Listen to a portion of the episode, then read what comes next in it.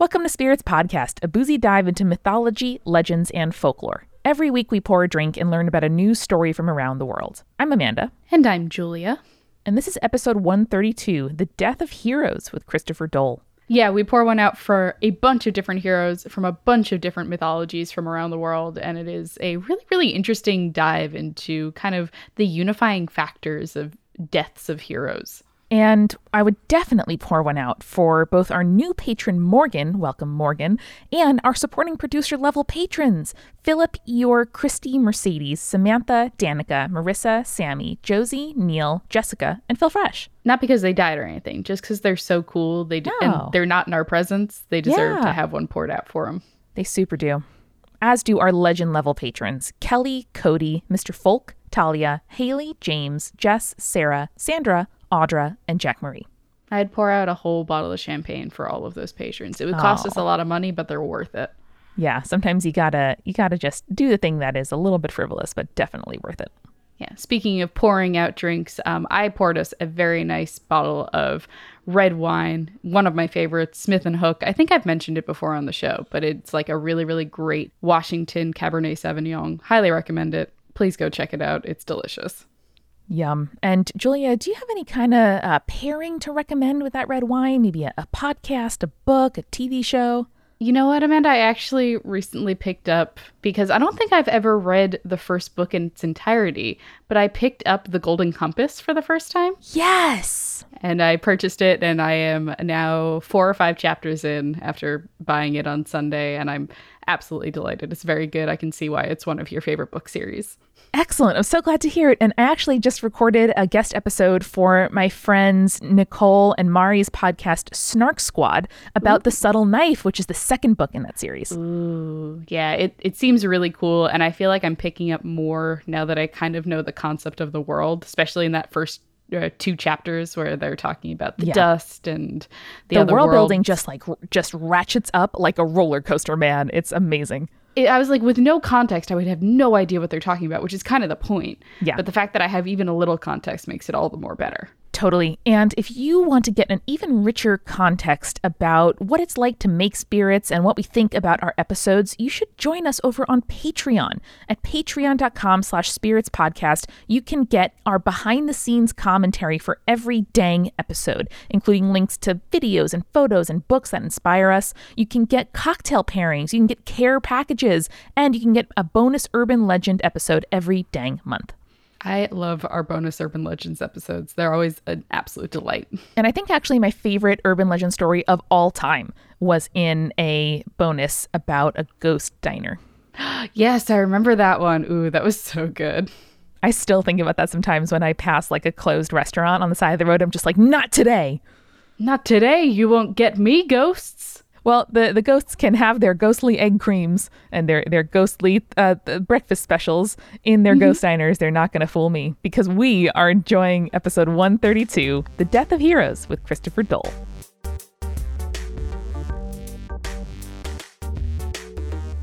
All right, listeners, this week we are joined by Christopher Dole, who is the co creator of Arden. We have recommended the show a couple of times, I think, now on the podcast. But Christopher, yeah. welcome so much. Thank you so much. Really big fan of the show. I sort of fell in love with the uh, Po episode. Didn't Shout out all? to Eric. Yeah. we fell some way, mm-hmm. fell deeper into a nightmare, fell deep into Appalachian folklore fell in love, whatever you want to, whatever you want to say. One day we'll make that Jack Black movie. One day. Truly. Uh, that was like one of the stories that scared me the most as a kid. And so hearing it be like, oh, I wasn't alone in having the, sk- the shit scared out of me by this. I'm, I'm glad that we could bring the uh, terrifying legacy of the Tailypo to so many of our listeners who are in Appalachian. mm-hmm. I know. Long after we're dead, Julia, people will uh, hopefully discover our MP3s on the dusty old internet. Yep. And be like, oh, fuck. the tail is in his belly. so, Christopher, what are we going to be talking about this evening? Yeah. So, we're going to go with sort of a broad topic, which is, uh, as I sort of discussed, we're calling it sort of the ends of myths and the deaths of heroes. Ooh, just such an ominous title. I really, really love it though. just to get started off with a little uh, background, I'd say between the ages of uh, five and ten, the D'Aulaires' Book of Greek Myths was absolutely my most read book. I just went, I was just all in on sort of Greek myths and sort of also then Norse myths and myths from around the world from a very, very early age. But what specifically attracted me to this topic uh, was in 2017 when I was sort of reflecting on the the year of film and realized that in sort of Hollywood's like big budget franchise films, film characters with a collected like close to 70 years of cinematic history died in franchises that year. This is the uh the Star Wars uh Yeah. the Force Awakens stuff and and Yeah, The Last kind of- Jedi, uh, Mhm. Logan, the Planet of the Apes films, Yeah. which is extremely unusual trend, especially with what is the more sort of like common trend, which is you've got sort of recycling and recasting and rebooting, where you get sort of like five different Spider Man's in the last five yeah, years. or like five different Robin Hood origins. Not even beyond the uh, origins, just origins. Now we have Archie from Archie Comics is in a, a fight club in prison for some reason. I don't watch Riverdale, but every time there's an episode of Riverdale on, I go to Mhm. Tumblr and just go through the uh, the tag, and I'm like, I wonder what's going on with that. Mm, this seems interesting. Someone's a lesbian now. That's sweet. I've seen enough of Riverdale to understand this the flailing about the plot that happens on Twitter, which is honestly my preferred way to experience Riverdale. Yeah, the most I know about this most recent season was that Archie got attacked by a bear. And oh no. Fantastic. So how did these heroes exit? Were they too pursued by bears? Was there like a commonality in their deaths? yeah, so um a lot of times they were sort of leaving it at a moment where the hero was sort of like this older character who has grown sort of tired and sort of grouchy and disinterested and has to be brought back in by the younger generation and then they're allowed to die at a point where they can look back over their lives and say yeah i did pretty good Okay. How much of that do you think is the movie studios, since we're talking about movies right now, trying to bring in a new generation of viewers and make the older hero relevant in some way? Yeah, I think that is sort of very much the case, and they're of course interested in doing a lot of franchise handoffs and say, "Oh, now we're going to follow this character who has gotten the the nod of respect from your parents' generation." Right. I'm just thinking of Harrison Ford in just every movie he's done in the past five years. Yeah, You know, Harrison Ford also came into my mind, but I didn't know which film, so I didn't say anything. But I think we're we're having a moment here, Correct, Julie. I totally correct. agree. yes, yes, that is definitely his thing right now. I think we get one more Indiana Jones movie before he retires from them completely. Yeah, I think I think that's his his goal. But I yeah, it also um, it's also been particularly interesting, at least to me, uh, thinking about this topic this year because right now we have Endgame, Game of Mhm. Thrones is ending. Those are arguably the two biggest cultural sort of touchstones, the water cooler Yeah. things that we talk about Yeah. right now. And I, I don't necessarily hold to the idea that gets put forward that superheroes are modern mythology. I think there there are some differences there in the kinds of purposes they serve and the Mhm. sort of the masters they serve. Like what? Give us like a like a thirty second gloss. Yeah. So I th- Sorry, I'm just so interested. No worries. Um, yeah, I think a lot of it is the corporatization of it. And there's, I'd say superheroes are halfway between mythology and soap opera. Sure. Sure. Yeah, in that there is a vested commercial interest in keeping them ongoing and keeping them in a sort of a permanent status quo. Okay. I don't know. I'm thinking of other, like when I think of the word hero, I think of the sort of folkloric heroes, right? Mhm. Like Robin Hood, for example. And to me, he's sort of like divorced from time. Like he's timeless. Don't know when he lived, don't know when he died. You hear stories of him popping up all over the place. Uh, and so to me, that's why when you talk about the death or the end of a hero, um, I it's just sort of like never a thing that had occurred to me apart from you know Maui dying in a in a vagina. But Yeah. Best way to die. oh, boy, yeah, that that was one of the more memorable exits. Um, yeah, though though Robin Hood actually the sort of the traditional ending is that he is betrayed by a woman and dies in a church and fires a last arrow to mark where his grave will be. Mood. oh, Mhm. That's how I want to go. Yeah, it's a it's a good way to go out. All things I considered. don't think you want to die in a church, Julia. I really. I don't. mean, like an abandoned church that's like very creepy. Has yeah, it's an abandoned church in the middle of Sherwood Forest. What more could you possibly want? I'm getting very cursed child vibes, and that's all I'm going to say for those who have seen cursed. I am seeing it next week. Oh boy. Hey. Enjoy. Well, Julia, think about you dying in an abandoned church when you see it.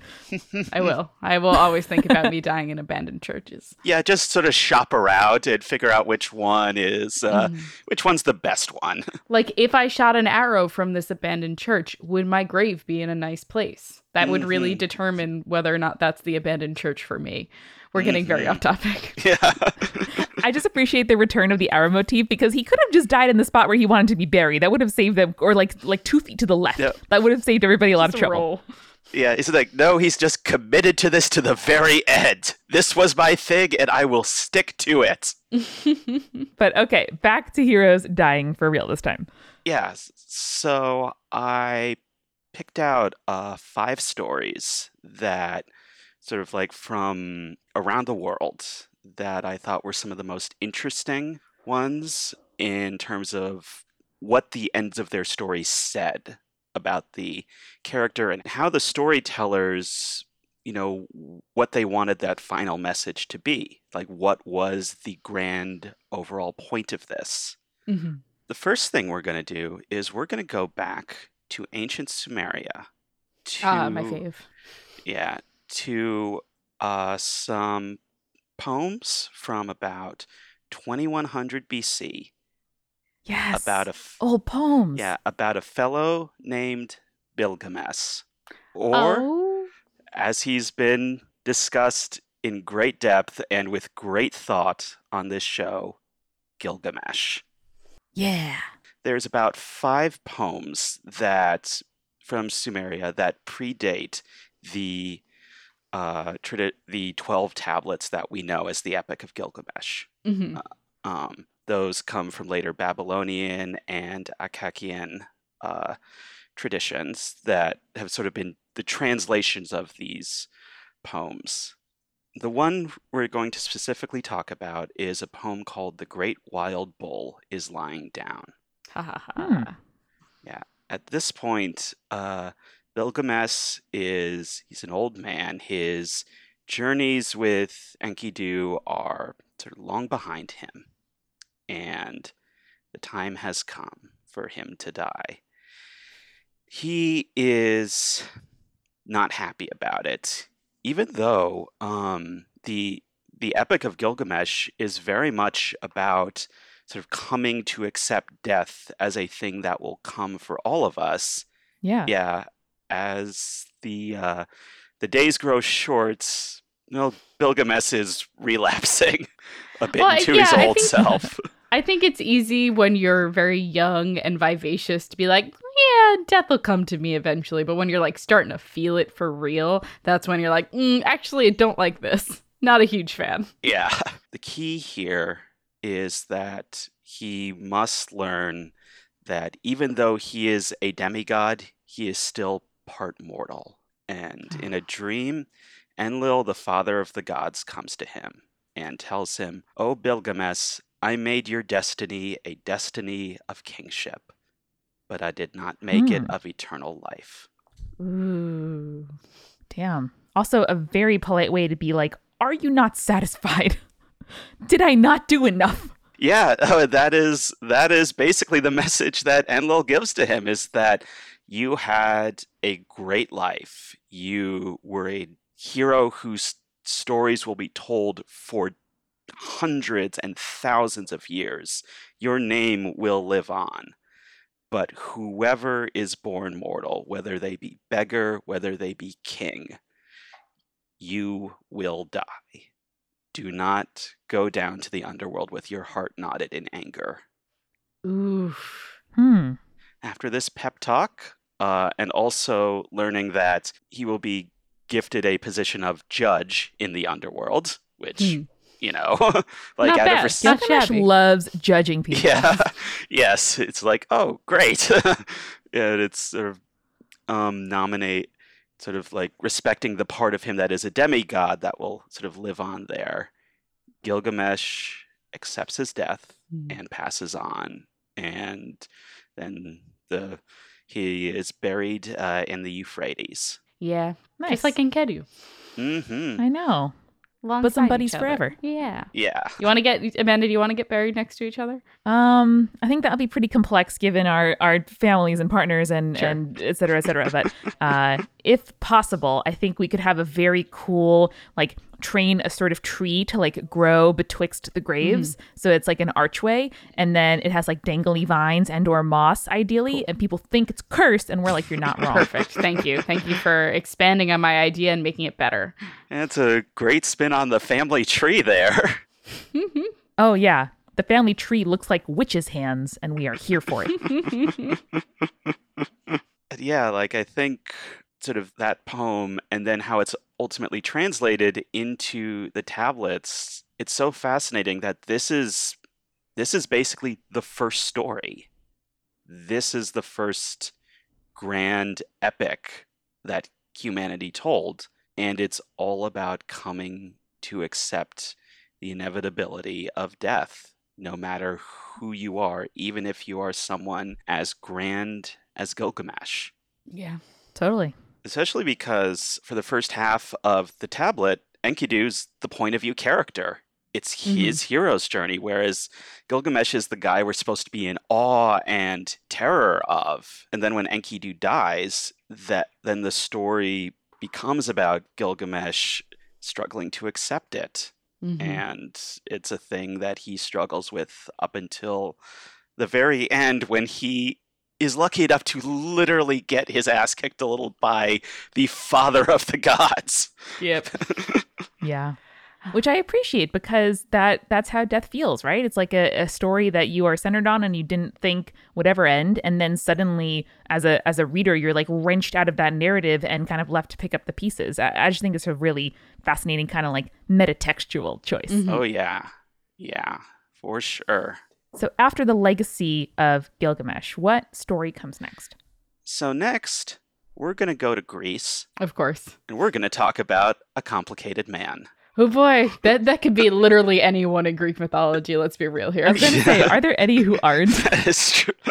yeah. So we're going to talk about Odysseus, which gotta say Yeah, the Odyssey was like my myth as a kid. Like I had this Derek Jacobi read audiobook that I just devoured and listened to over and over again. And also, a lot of credit here goes to the Odyssey episode of Wishbone.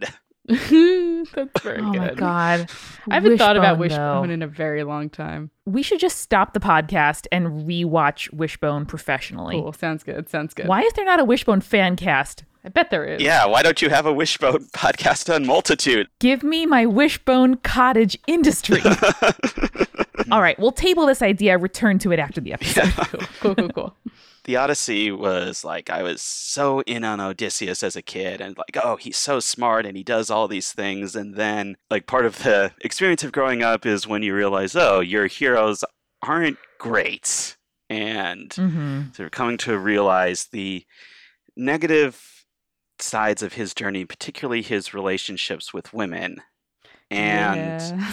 what we're going to talk about here is a follow up on his relationship with Circe because of the literature that has survived.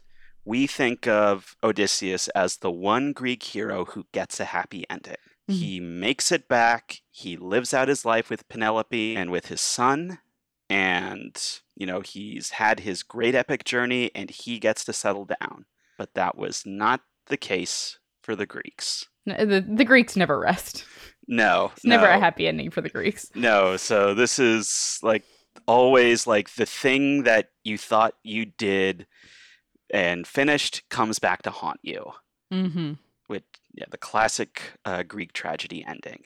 So there's a lost epic poem known as the Telegony. It's supposed to be by a poet named Eugamon, though he might have stolen it. Uh, there, Hmm. Sounds right. yeah. yeah, there's also a uh, lost play by Sophocles called Odysseus Akanthoplex. Sort of like, and the fact that it's like in this many different sources from this many different authors over the years. It's like this was the canonical death of Odysseus Mhm. at the time. Like, un- hubris will undo every man, even the greatest of heroes' story. When Odysseus leaves Circe behind, what he doesn't realize is that he's gotten her pregnant. His son, Telegonus, uh, grows up with Circe. He wants to go meet his father, and Circe gives him this special spear made out of a stingray's hook. Oh, very cool. Mhm, The, the, probably my favorite kind of weapon is made out of a stingray. mhm. I don't That's know pretty why. badass. Yeah. anyway, so Telegonus, and at this point in the story, he wants to meet his father. He's not going there necessarily to kill him. Mm. Well, that's a good start. Yeah. We'll see how it goes. Yeah. Uh, so, however, uh, he kind of gets lost on the way. When he uh, arrives at Ithaca, he doesn't think he's in Ithaca. He thinks he's in one of Ithaca's enemies. And he starts plundering it, thinking, oh, you know, I'm going to bring my dad treasure from his enemies. Uh, you should probably confirm the city you're in before you start plundering, He just my dude. wants approval. Yeah. yeah. And so, of course, Odysseus and Telemachus go out to see, hey, who's this asshole plundering our city? We're we're like the rulers, we're gonna defend it. Mhm. And Odysseus is killed Ah, By who? By uh Telegonus. Yeah. Ah. Accidentally takes that uh stingray spear to the heart. And Accidentally. hmm Yeah, and so then Telegonus learns that he's killed his father. And then, in a recompense, Circe makes Penelope and Telemachus immortal, marries Telemachus, and Telegonus marries Penelope, and they all go off to live happily ever after on Circe's island. Huh. Well, not the ending I would have thought happened, to be honest. hmm Yeah, that that one threw in a couple twists there at the end. There's a lot of there's a lot of uh marrying people that maybe you shouldn't be marrying and uh yeah. and some immortality thrown in in the middle, you know. Yeah, kind of. Honestly, it kind of works out for everyone except Odysseus. Yeah, but also Odysseus did some shit, so I'm not yeah. like I'm not like upset about him dying. I there I can't name a single Greek hero that doesn't have a somewhat tragic ending after their main story is finished, you know. Mhm. Yeah. Yeah. So it's so I think it's it's interesting because that story's lost. We Mhm. don't think of Odysseus as one of those. We think of him as the exception. Yes, and I think I said that in an episode and then someone sent me a correction about that. I was like I've literally never heard that story before, but awesome. I'm glad he kind of dies. yeah. kind of because I, you know, hmm I obviously don't have an expert understanding of uh, Greek mythology, Greek mythology, but it does seem to me to be like a, you know, reinforcing the motif that no one is above human error. Mhm. You know that like the the gods are like us, human beings are predictable in some ways. We can't really escape the fates, uh, and it it makes sense that someone like Odysseus, whose life is is you know so defined by like a comedy of errors and bad mistakes leading to more bad situations, that I mean he he sh- he's not going to live out happily ever after. You know, it's just not in the book. hmm Yeah, and it's like even someone who was protected by the gods and shepherded by them through all of these trials and decades of struggling, even he can die just like that in a mistake. It feels very. The Greeks love the oh the classic misunderstanding that ends in the death of a king. hmm I know. I was going to say that seems like an unexpected ending, but truly, like the death of a king and incest is is definitionally ancient Greek. Yeah. Yeah, Yeah. and the uh, and actually the the poet uh, Eugamon, uh, his his name translates to happy marriage, and so it's thought that was his like gimmick. Pen oh name. my yeah. dude, what Yeah. are you doing? Yeah, so I mean, this was a quite a choice of of that. For, It's like if I someone was named like something something good wife, and they only wrote Hallmark romances. I really love it a lot. It's like it's like drag names before drag names. Mhm. Very good. Who do we have up after Odysseus then? Okay, so now we're going to cross the uh, Atlantic, and we're going to Uh-huh. talk about a fellow named Redhorn. Yeah, he's from the Iowa and Ho Chunk tribes, and All right.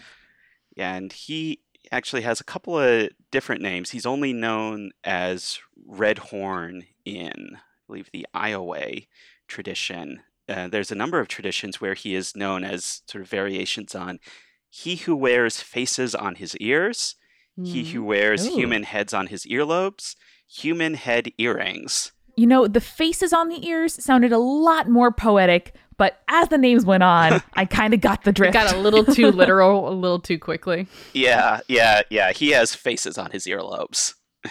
Cool. I mean, I respect it. So tell us a little bit Mhm. about him. Yeah, so he is one of five savior figures sent down by the creator to make the world safe for the least of his creations, humankind.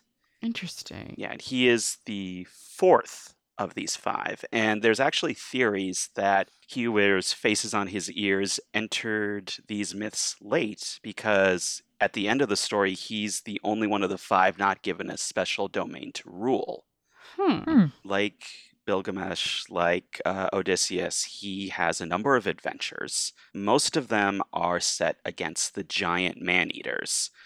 Uh, Redhorn fights many contests against them, including uh, a game of lacrosse where the faces on his ears make the Giants' best player, who's this great tall woman with red hair, laugh so much that the Giants lose and he marries her. Wow, love that. Oh. Into that. Very, very Why can't good. all myths be like that? Yeah. More laughter than expected and a marriage. and a Laughter, game of giant lacrosse. women. Like laughter, giant women, lacrosse, marriage. All four things I want in my life. Ultimately, uh, the giants challenge Redhorn, his friend Turtle, and his friend Storms as he walks uh, to a wrestling contest with life and death stakes. And Oh, don't do that. Bad, Yeah. bad choice. yeah, sort of like a winner takes all, where you have to win a majority to triumph. And Mm-mm. Turtle wins so decisively that he kills his opponent. Whoa, turtle coming in Mm. through the clutch. Mm-hmm. Yeah, but then Redhorn and Storms as he walks lose. Oh no. Yeah, so Oh, they're all they're all killed by the giants, but Redhorn's two wives were pregnant and they give birth and their sons find where the giants are keeping the heads of the dead men and bring them back to life and kill all the giants. Whoa. And Turtle and Storms as he walks give the boys weapons, but Redhorn does not. Instead saying, I have no weapon to give you, yet I have given you of myself, as I see that you are just like me. Hmm. Aw, I like that. hmm Yeah. This whole conceit is a little bit Game of Thrones season seven, but I I really respect that, and it's it's true of parenting, right? Like all all we can give our we can give our kids or try to give them all the stuff in the world, but at the end of the day, like the only thing that you're sure to pass on is a bit of yourself. hmm Yeah. Yeah, I think I say as if I'm a parent. Uh, no, I just I, I have parents and I've gone to a lot of therapy, so it's a beautiful uh, line, and it's you know it's a it's a really interesting story because I think first because of that parental angle, but also you know he is you know Redhorn ultimately fails in his mission to conquer all the bad spirits. right. and yet he is still able to be a great hero. It doesn't diminish his accomplishments. It doesn't diminish what he's able to pass on to his children. You know, he's still venerated at, in Mhm. these stories and myths as an admirable figure. Yeah, I appreciate a hero who could fail and die and still be respected. You Mhm. know? Definitely. yeah that um you know that he fails is is sad but it doesn't make what he did worthless and i think uh, uh, i feel like a lot of myths miss that I think a lot of people miss that. Like Yeah. that's something that Yeah. I I should probably work on a little bit too through therapy and self-reflection, and everything like that. The idea that just because I fail at one thing one time does not make everything else I do worthless. hmm Yeah, it's almost like this is the metaphor that really helps that sink in a little bit for me. Like if you never like they say for college, right? That if you don't get rejected from a college and you probably didn't apply to, you know, big enough colleges or or you know stretch colleges enough uh and, and i try to feel that way for life too like if i never try stuff that i fail at or things that i'm bad at Mhm. then i'm probably not uh, reaching enough or trying to expand enough Yeah. Yeah. so i don't know if that's if that's just my own brain trick but yeah no i think i think that's that's really good the one that sort of i used was when a few years ago when i was sort of unemployed and i was looking for work and sort of getting a lot of rejections it was like you know you don't need 60 jobs you need one hmm Mm-hmm. Yeah, that's the right, like ten thousand ways how not to make a light bulb. Mhm. Right? Isn't that the the aphorism attributed to Edison? yeah i mean that sounds about right Well, before we move on to our next story, why don't y'all join me in the kitchen for a refill? Let's go. Amanda, sometimes I don't sleep good. I know I this know. is a very common thing that I've talked about many times on the podcast, but sometimes no sleep good. And sometimes you do sleep really well, and then you wake up like, "Whoa, this makes such a difference. Why can't I have this all the time? Damn it!" Oh my gosh, yes. And when those nights happen where I have slept very, very well, usually it's because of calm. Yes, I love falling asleep to calm sleep stories, to their soundscapes, and to wake up actually to their daily meditations. Yes. So Calm is the number one app for sleep. And honestly, sleep deficiency causes some serious damage to your your body and your brain and it's just it's not good. So Calm has a whole library of programs designed to help you get the sleep that your brain and body needs. They have soundscapes and over a hundred of those sleep stories that you mentioned, Amanda, narrated by some really, really soothing voices like Jerome Flynn from Game of Thrones, which is so weird, but also fantastic. I love it. And my favorite narrator is called Erik Braa, and he looks like a like a, a Thor casting call uh, person, and reads all the stories about rivers and trains, which are my two favorite things. I do love a good river. I'm not as wild about trains just because I grew up commuting and God, That's I true, that's don't true. like a commuter train. But this is like uh, trains that go across Europe and Asia, and they're like beautiful and scenic, and there's like the Cornish Riviera Express, and it's super posh and beautiful. I love the ideal of the train.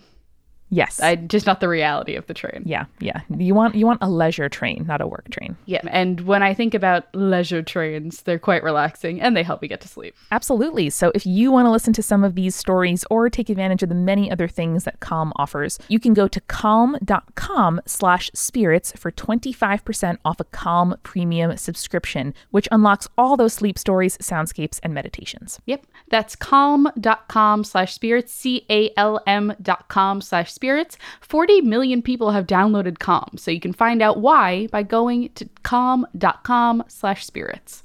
Amanda, I love cooking. It's probably one of the best ways that I use to de stress. Mm-hmm. So the fact that HelloFresh delivers step-by-step recipes and pre-measured ingredients right to my door makes it so much easier and takes all of the stress out of cooking that could possibly be there.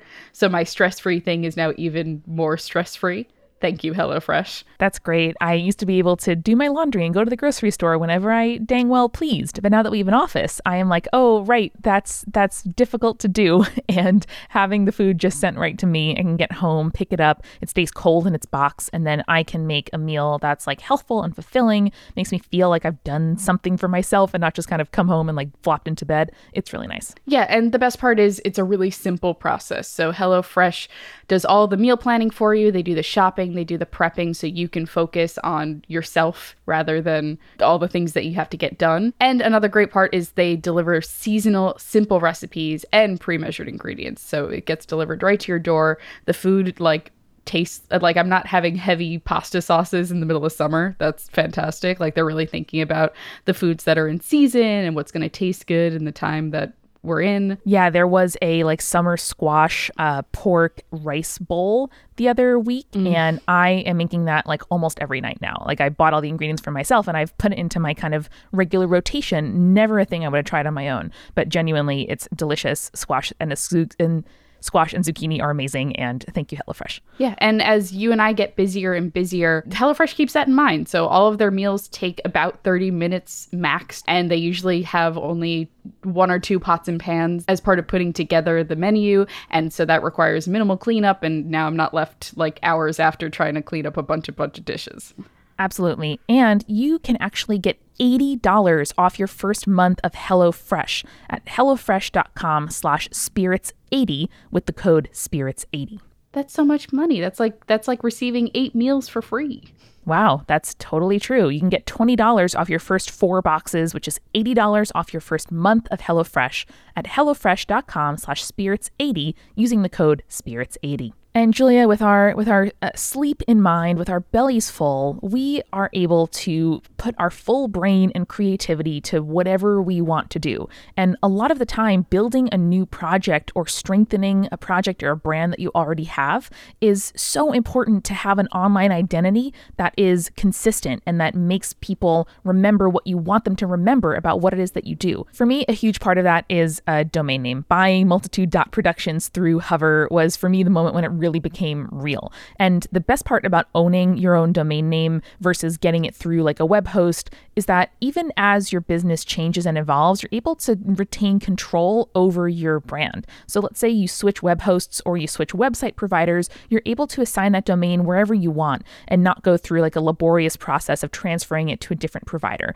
With Hover, you control your information, your privacy, your registrations, all of that. The nice part too about Hover is they offer a bunch of different options, right? It's not just the dot .com or the dot .org or the dot .net. We got dot .productions. How cool is that? It's very very cool. They also have free WHOIS privacy. That means that if someone looks up the the like information about that domain name, usually you have to put in your like home address and phone number, which is not stuff that you necessarily want to do if you are you know, like a private person living on the internet. So they have free WHOIS privacy, which other domain providers tend to do as like an upcharge. But for Hover, they know it's really important, so they include it in every purchase.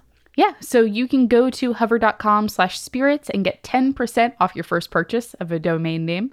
Do it. It's very cool. You want that website. It's very cool and fun. It feels like I shouldn't be allowed to do this, but I can. Uh, It, it's pretty amazing. That's hover.com slash spirits for 10% off your first purchase. Thanks. So the next story we're going to talk a little bit about because this is a lengthy story is the story of Give me Drau- an aperitif. yeah. So the, this story is the story of Draupadi, the heroine of the Mahabharata. Mm. Ooh. Yeah, Draupadi is um she is a woman who emerges from a fire fully grown. Already such an entrance. I love it. Yeah. And there's a sort of great contest to win her hand. And Arjuna, the third brother of the Pandavas, wins. Uh, but when he and his four brothers went home with her to see their mother Kunti, they tell her that Arjuna has returned with excellent alms, and their mother, without looking, tells them to share the alms, so she ends up married to all five brothers. Oh, no. Okay. Yeah.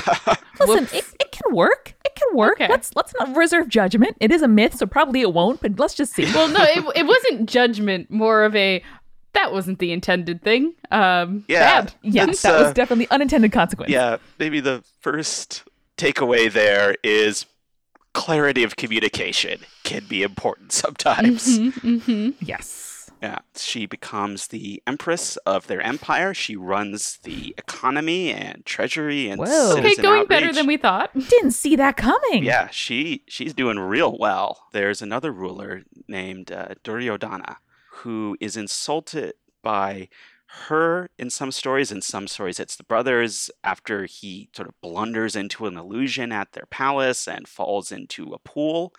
And they laugh at him because, hey, here's this great crown prince who just walked right into a pool. I too would laugh. He tricks the Pandavas into a game of rigged dice. And this next name, I have been practicing the pronunciation. I am going to mess it up. Welcome to Spirits. We don't pronounce anything right ever. Lay it on us. Yeah, Yudhisthira, the uh, oldest brother of the Pandavas, he loses everything in round after round, including his brother's own freedom, his own freedom, and oh no. yeah, ultimately Draupadi. Wow. However, when she arrives at the court, she is defiant she is like raising legal questions of if her husband already lost himself, did he have the right to bet her? Like Ooh. things like that. And just like, I will not submit to this ruling. And I love her. hmm when Duryodhana gets so angry with her that he orders his servant, who is Dushana, her own brother in law, to disrobe her in front of the court. She prays to Krishna for protection, and Dushana is unable to disrobe her because her sari keeps getting longer and longer until he collapses from exhaustion. Whoa. That's so good. That's amazing. Yeah. And then the Queen Mother arrives, and Draupadi is granted boons by her, and with she's granted two boons. One is securing the one husband who she'd have a son with freedom so that her son is not a slave. Then she secures the other brother's freedom. And then, when asked about her own freedom, she says it was not her place to ask for it and is granted it. Ah, smart. Be humble. Mhm. Yeah, I love it. Yeah. And then, like, war breaks out. Uh, there's a legend that in the war, she uh, washes her hair in the blood of the man who attempted to disrobe her in front of the court. Fuck Oh. yeah. Yeah, though that's that's not in the original Mahabharata. That is added later. Still a good addition. This addition. is some hmm this is some Amanda and Julia bait right here. Mhm. Yeah, yeah, and then ultimately the Pandavas decide to retire from the world and climb the Himalayas to heaven, and she joins them. Unfortunately, she passes away. Is the first one oh no. to do. Yeah, but while Too good for this world. well, there is something coming here. Oh, I pulled an Amanda where I guessed something ahead of time. hmm Yes. Yeah. So while her husbands believe that the reason she passed away was because she suffered the sin of partiality that kept her from heaven, when the one husband, Yudhisthira, who is the only one to reach heaven on the climb, he's told that she and his other brothers who died on the climb have already achieved heaven and are waiting for him there. And she is revealed to be an avatar of Shakti, the divine feminine. Ooh. That's so good. I love that so much.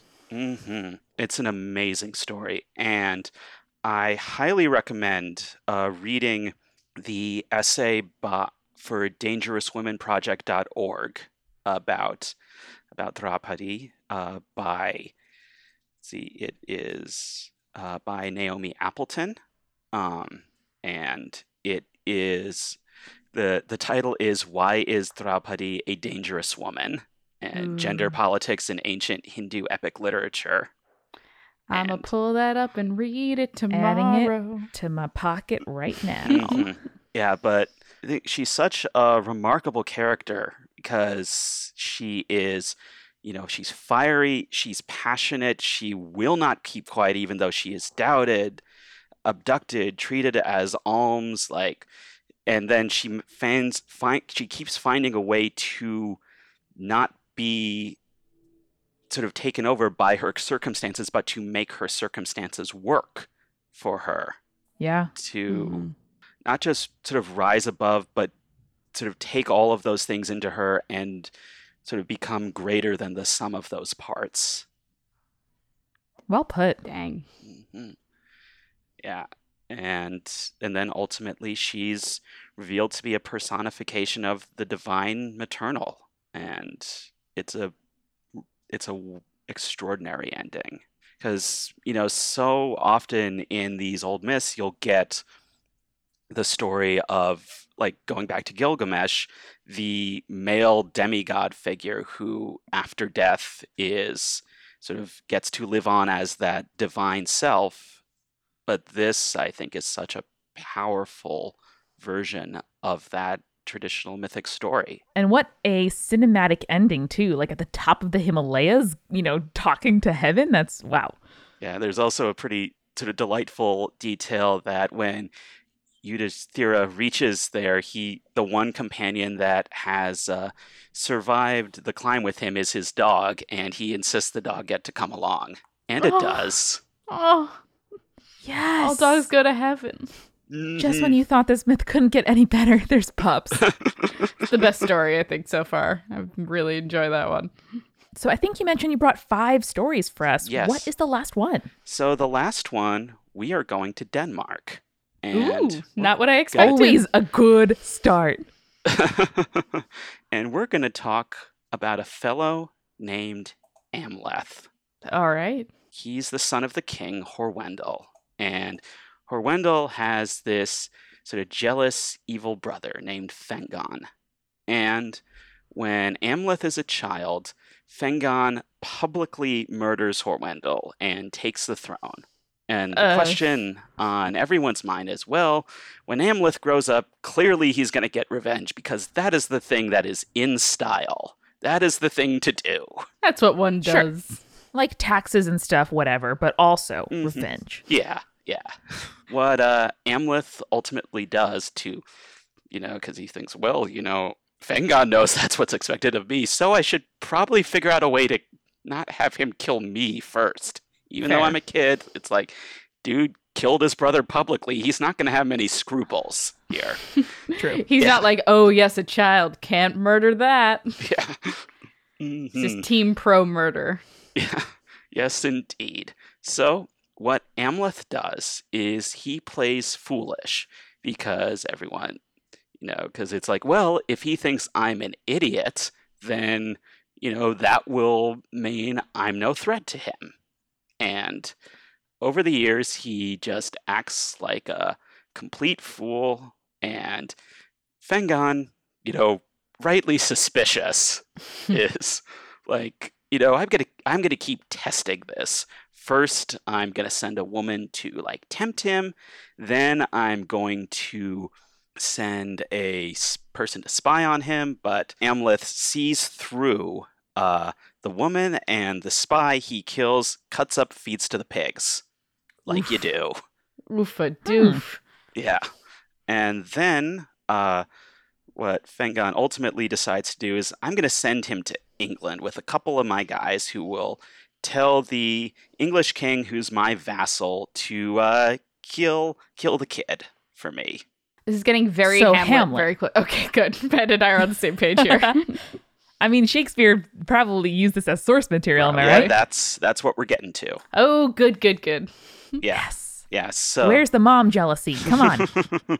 yeah. So uh, what happens actually is that he goes to England, convinces the English king to kill his uncle's servants, woos the king's daughter, returns to Denmark, stabs his uncle, and becomes king. Tight. Yeah. And then uh, he, there's some old stories where he then sub- subsequently dies in battle. However, there's an English author named Belleforest who was the first one to translate this story into English, hmm who has his death at the hands of a Scottish queen who had promised to slay all her wooers.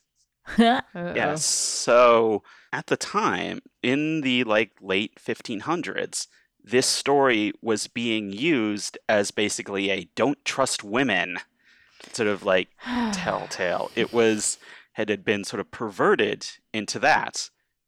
And we would not remember this story at all if Shakespeare didn't rescue it from that. Ha ha ha. Shakespeare made it better mm-hmm. a little bit. wow, I never would have guessed that that was the. I mean, there's obviously some issues with women in Hamlet, but it didn't feel like that was the logical conclusion to that story. and it is i think such an interesting example of how a story can change depending on who's telling it because yeah the initial amleth story is basically it's a it's basically a danish fan fiction of the uh, lucius brutus story from roman mythology where there's an, a wicked uncle who kills the father and the nephew must grow up to avenge him it's like Mhm. this Hmm. yeah, this story is re- replicated in a l- lot of cultures over the world. But this particular iteration nearly just became a footnote until it wasn't. Thanks, Shakespeare. That's fascinating. hmm Yeah, Rescuing another piece of history. And mm-hmm. teaching us how to say "spoon." Good. Amanda, every t- every once in a while, Amanda gets so mad because I remind her that we did a production of Macbeth, and the guy got the thing right the entire time, and then the last line, "To see us crowned at Scone." Scoon, shit. and that's and It then the the, it was lights the literal out. last line of the Oh show. I had no more sound cues. At least on the last night, you don't have to take notes on what has to change for Yeah. tomorrow because it's the last. yes. Am I right, stage managers? Hit me up. well, what a tour. We hit mm. all over the world. We hit so many kinds of deaths. I love how many mythology archetypes there are here. Both mm-hmm. stories we can predict, Odysseus, and ones that we can't. Mm-hmm. Yeah. Also, Odysseus. It's Oh, God damn it, Odysseus. Just a category of his own in so many ways. Yes. Yes, indeed. I feel like I have to reread Circe now. Yeah, Mhm. really do. You know that Lush started a book club and their first pick was Circe? That Oh, makes I so like- much sense. well done. Good job, Lush. Good bath bombs and good choice in books. All right, so Christopher, thank you so much for th- giving us this uh, tour and opportunity to talk about deaths of heroes with you. It was so good. Yeah, thank thank you. No, it's uh, it was a real real pleasure to be here. I've been such a such a big fan of the show. It was it was great to be able to just talk about anything, let alone this. Yeah, I was Hang so on, I don't excited. think we made a Harry Potter reference yet, so let's just get one in before you leave. Any any takers? Ah, Um, boy. Hmm. Hmm, Let's hmm. see here. I, Maybe Hermione as an instantiation of competent women who take their circumstances and turn them for the better. Um, I think that Minerva McGonagall was probably that Scottish queen who was murdering all of her suitors. Yes, Julia. Cool, cool, cool, cool. Yeah, Good. We got yeah. it. Yeah, Amleth could have really used the invisibility cloak in that case. Seriously. could Seriously. he used those Deathly Hallows? Well, I wanted to give you, Christopher, the full Spirits experience. We talked about high school theater. We uh, made lots of references. I misheard something, and uh, here we are Perfect. with our Harry Potter reference. So Getting now you in. have your full Scout badge. Yeah, getting it in under the bell. There we go. now, And listeners, I hope you share with us on Twitter your favorite examples that we might not have hit today of deaths of heroes. And we will tag Christopher in our tweet, and you can share with all of us your favorite stories. hmm Look forward to reading those. now the important part. Tell us, tell us about the things you make. Plug your stuff. Yeah, so I am the co-creator of Arden, a rom-com, workplace com, queer well, queer rom-com, workplace com set behind the scenes at a true crime show where each season is our take on a different Shakespeare play and season 2 is going to be Hamlet. It did take me five episodes to realize that the first season was Romeo and Juliet, and that was embarrassing to me still.